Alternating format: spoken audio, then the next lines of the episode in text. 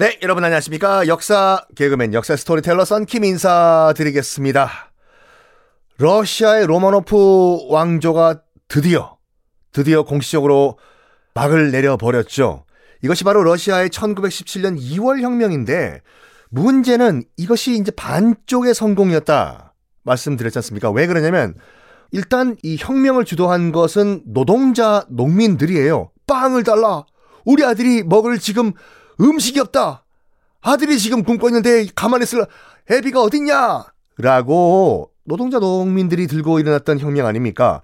그런데 이 권력이란 것은 잔머리를 더 빨리 굴리는 측에서 선수를 채간다. 라는 말도 있듯이 맨셰비키가 확 선수를 쳐버려요. 맨셰비키는 일단 자본가들, 공장주들, 뭐 지주들, 온건파들, 그리고 어, 이 혁명 세력 가운데서도 약간 소수파들을 퉁쳐가지고 뭐 맨셰비키 또는 이제 임시정부 세력이라고 하는데 이 친구들이 먼저 확 자리가 비어 있는 로마노프 왕조 그 빈자리 들어가서 임시정부를 꾸려버립니다. 빰빰. 어? 당연히 강경 볼셰비키, 노동자 농민 이 위주인 강경 볼셰비키는 임시정부에 참여를 못해요. 볼셰비키는 뒤통수 맞은 거죠. 어, 뭐야? 피는 우리가 봤는데 지금 정권은 저저저 저 저 저 일부 자본가들과 온건파들이 그냥 어 지금 로마노프 왕조가 물러간 저 빈자리에 저들이 들어가 버렸네. 야, 이 뭐야 이거? 그래 가지고 일단은 일은 벌어졌어요. 임시정부, 임시정부가 차려진 상태이기 때문에 볼셰비키는 아 차선책은 뭘까 하다가 이렇게 얘기합니다. 좋다. 그러면 우리가 치안을 유지하겠다라고 하면서 너희 온건파들과 자본가들은 그래 정부 행정을 맡아 우리 강경파들은 그러면 군부를 장악하겠다. 치안과 국방은 우리가 담당하겠다. 라고 해버려요. 그래가지고 뭐냐면은 두 개의 권력이 생겨버린 거예요. 이 로마노프 왕조가 무너지고 난 다음에 행정과 국가 통치는 임시정부를 차지한 온건파 그리고 자본가 이쪽으로 넘어가 버리고 국방, 경찰력, 국가의 치안과 국방은 볼셰비키, 강경파가 차지해버리는 두 개 정부가 공존하는 애매한 상황이 생겨버립니다. 난감한 상황이죠. 이중 권력이요. 아, 볼셰비키는 계속해서 이제 불만을 터트려요. 아니, 이번 혁명, 로마노프 왕조가 물러가게 만든 2월 혁명은 우리 노동자 농민의 희생으로 만들어진 결과물인데 어떻게 해서 어떻게 해서 저기 뭐, 야, 지들이 무슨 황정민이야? 어? 다 차려진 밥상에 숟가락만 얹고 밥상 주인은 지들이라고 얘기하는 거네? 야 이런 상황에서요, 이런 상황에서 정권을 잡은 임시정부, 그러니까 자본가와 온건 개혁파들이 좀 나라를 잘 통치했으면 볼셰비키도 할 말이 없었을 거예요. 근데 똑같아요, 로마노프 왕조랑. 계속 일단은 먼저 뭘 해야 되냐면 지금도 지금도 1차 세계대전은 계속 진행되던 상황이었어요. 러시아도 1차 대전에 계속 참전을 하던 상황이었고 그러면 아니 솔직히 말해가지고 전쟁터에 가서 나가서 싸우다 죽는 사람들 누굽니까? 다, 다 노동자 농민이잖아요. 그러면 노동자 농민을 위해서 혁명을 했다 그러면 전쟁 그만둬야지요. 자 여러분 아무리 임시정부라고 하더라도 온건파 자본가라고 하더라도 자 로마노프 왕조가 일으킨 1차 대전, 2월 혁명 이후에 로마노프 왕조가 이제 사라졌지 않습니까? 우리 러시아 임시정부는 과감하게 1차 대전을 여기서 끝 마무리하고 그냥 전쟁에서 빠지겠습니다. 이래야 되는데 전쟁을 계속해요. 1차 대전을요. 왜? 어, 방금 말씀드린 것 같이 싸우다가 죽는 거는 노동자 농민이에요. 전쟁을 계속해야지 근데 군수물자 찍어내고 군복 만들고 뭐 군사들이 먹는 전투 식량 만들어서 전선에 보내고 이래야지 자본가들은 이윤이 남거든요. 그래서 임시정부가 그렇게 머리를 굴린 거예요. 혁명은 했지만 일단 뭐 1차 대전은 하던 거 계속 마무리해야 되는 거 아닙니까? 전쟁은 계속 합시다. 이렇게 주장을 합니다.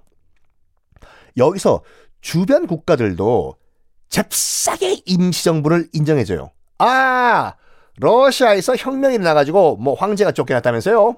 임시정부가 들어왔다면서요. 뭐 온건파와 일부 자본가들이 아 아 아 아 영국, 프랑스 등등 국가들은 다 임시정부를 러시아의 합법정부로 인정해 주겠습니다. 박수! 왜냐면 러시아가 계속 참전을 해야지 자기들도 부담이 좀 덜거든요. 지금 영국과 프랑스는 계속 싸우고 있는데 러시아와 함께 갑자기 러시아가 쑥 빠져버리면 뭐야? 우리가 다 덤팅 쓰는 거네. 영국과 프랑스. 지금도요. 지금도 제가 1차 대전편에서 늘 말씀드렸던 서부 전선에서는 독일 대 영국, 프랑스. 서부 전선 그땅 파놓고 그 싸우던 서부 전선. 동부 전선은 지금도 독일과 러시아가 싸우던 상태였는데 러시아가 갑자기 아 우리 더 이상 전쟁 안 한다 스키 해버리고 동부 전선에서 빠져버리면 전쟁은 영국, 프랑스 대 독일 이렇게 압축이 되는 거예요. 그럼 영국, 프랑스 입장에서 봤을 땐 어머머 부담이 갑자기 확 올라가네? 이러면 안 돼. 러시아 무조건 발목 잡아 전쟁에서 못 빠지게. 어? 이 상황이 온 거죠. 그래서 바로 인정을 해요. 러시아의 새 정부, 임시 정부, 뭐 온건 파든 뭐 자본 가든 I don't care. 뭐 지금 계속 전쟁을 한다고 하니까 welcome welcome 유일한 합법 정부로 인정을 해주겠다라고 승인을 해버려요. 노동자 농민들은 지금 상황은 똑같아 보니까 혁명이 일어나면 아들내미 젖달라고 오는 아들내미 분유 좀 줄 줄 알았는데 안 나와요 분유가 계속 요구해요. 혁명을 일으켰으면 임시정부요 빵이라도 달라. 우리 아들 지금 이틀째 지금 분유를 못 먹었는데 분유 값을 달라. 임시정부는요 뭐라고 얘기했냐면 노노노노노노노 줄 수 없다 스키 얘기해요. 왜냐면 아 이 자본가들의 마인드란 빵을 더 준다는 것은 지금 전쟁터에 보내 가지고 전쟁을 해야 되는 빵을 돌려 가지고 이 후방에 있는 백성들에게 나눠 준다는 것은 자본가들 입장에서 봤을 때는 자신들 이윤이 줄어든다는 거잖아요. 그래서 안 줘요, 빵을요. 혁명 세력이요. 임시정부요. 빵 주시오. 음, 아니요. 됐거든요. 못 주겠는데요. 우리 이윤이 줄어들어가지고. 주더라도요. 내가 왜 백성들한테 존댓말 하지? 어? 주더라도 전쟁 끝나고 줄 테니까 조용히 들 있어. 아이, 노동자 농민 주제. 이렇게 뭘 믿고 그랬는지 몰라요. 임시정부가 당시에. 보시에비키가요. 강경파가 뭐라고 주장했냐면은 혁명은 노동자 농민을 위한 혁명이었기 때문에 귀족들이 갖고 있던 토지를 다 공정하게 분배해서 농민들에게 나눠주자라고 주장했거든요. 이거를 온건파 임시정부가 뭐라고 얘기했냐면 하하 웃기고 있네. 토지를 분배해? 그러면 우리 임시정부의 한 축을 차지하고 있는 지주들 지주들은 뭐 땅 파먹고 살라고 땅이 없는데 안 되지. 했던 약속을 다 어겨요. 뭘 믿고 그랬는지 모르지만. 이때 상황이 애매하고 복잡하게 돌아가고 있던 러시아와 유럽 일대의 이 상황에서 한 인물이 오랜만에 등장을 합니다. 레닌. 레닌이 그 당시에는요, 러시아에 없었어요. 정치적 탄압을 받고 로마노프 왕조에 의해서 당연히 탄압받겠죠. 스위스에 망명을 하고 있었거든요. 레닌이. 레닌이 스위스에서 뭐라고 얘기했냐면 러시아는 전쟁을 끝내야 된다. 전쟁터에서 죽고 있는 노동자 농민들 안 보이나? 전쟁을 끝내라! 전쟁을 끝내라! 전쟁 끝내! 전쟁 끝내! 계속해서 반전을 주장하고 있었어요. 망명지인 스위스에서. 그걸 누가 주목을 하고 보고 있었냐면 독일이 보고 있었어요. 음. 지금 러시아의 반체제 인사 레닌이라고 수염 기르고 머리 빠지고 한 그 친구가 지금 스위스에서 망명하고 있는데 말이야. 반전을 주장을 하고 있고 러시아에서도 상당히 그 영향력이 있는 친구라고 들었거든. 이봐. 저 레닌을 말이야. 어?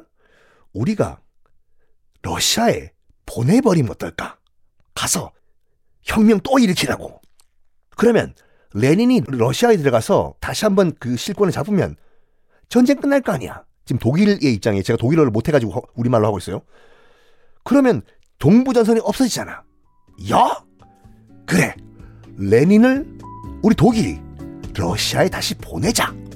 라고 당시 독일 수뇌부가 결정을 합니다. 과연 레닌은 러시아에 귀국을 했을까요? 다음 시간에 공개하겠습니다.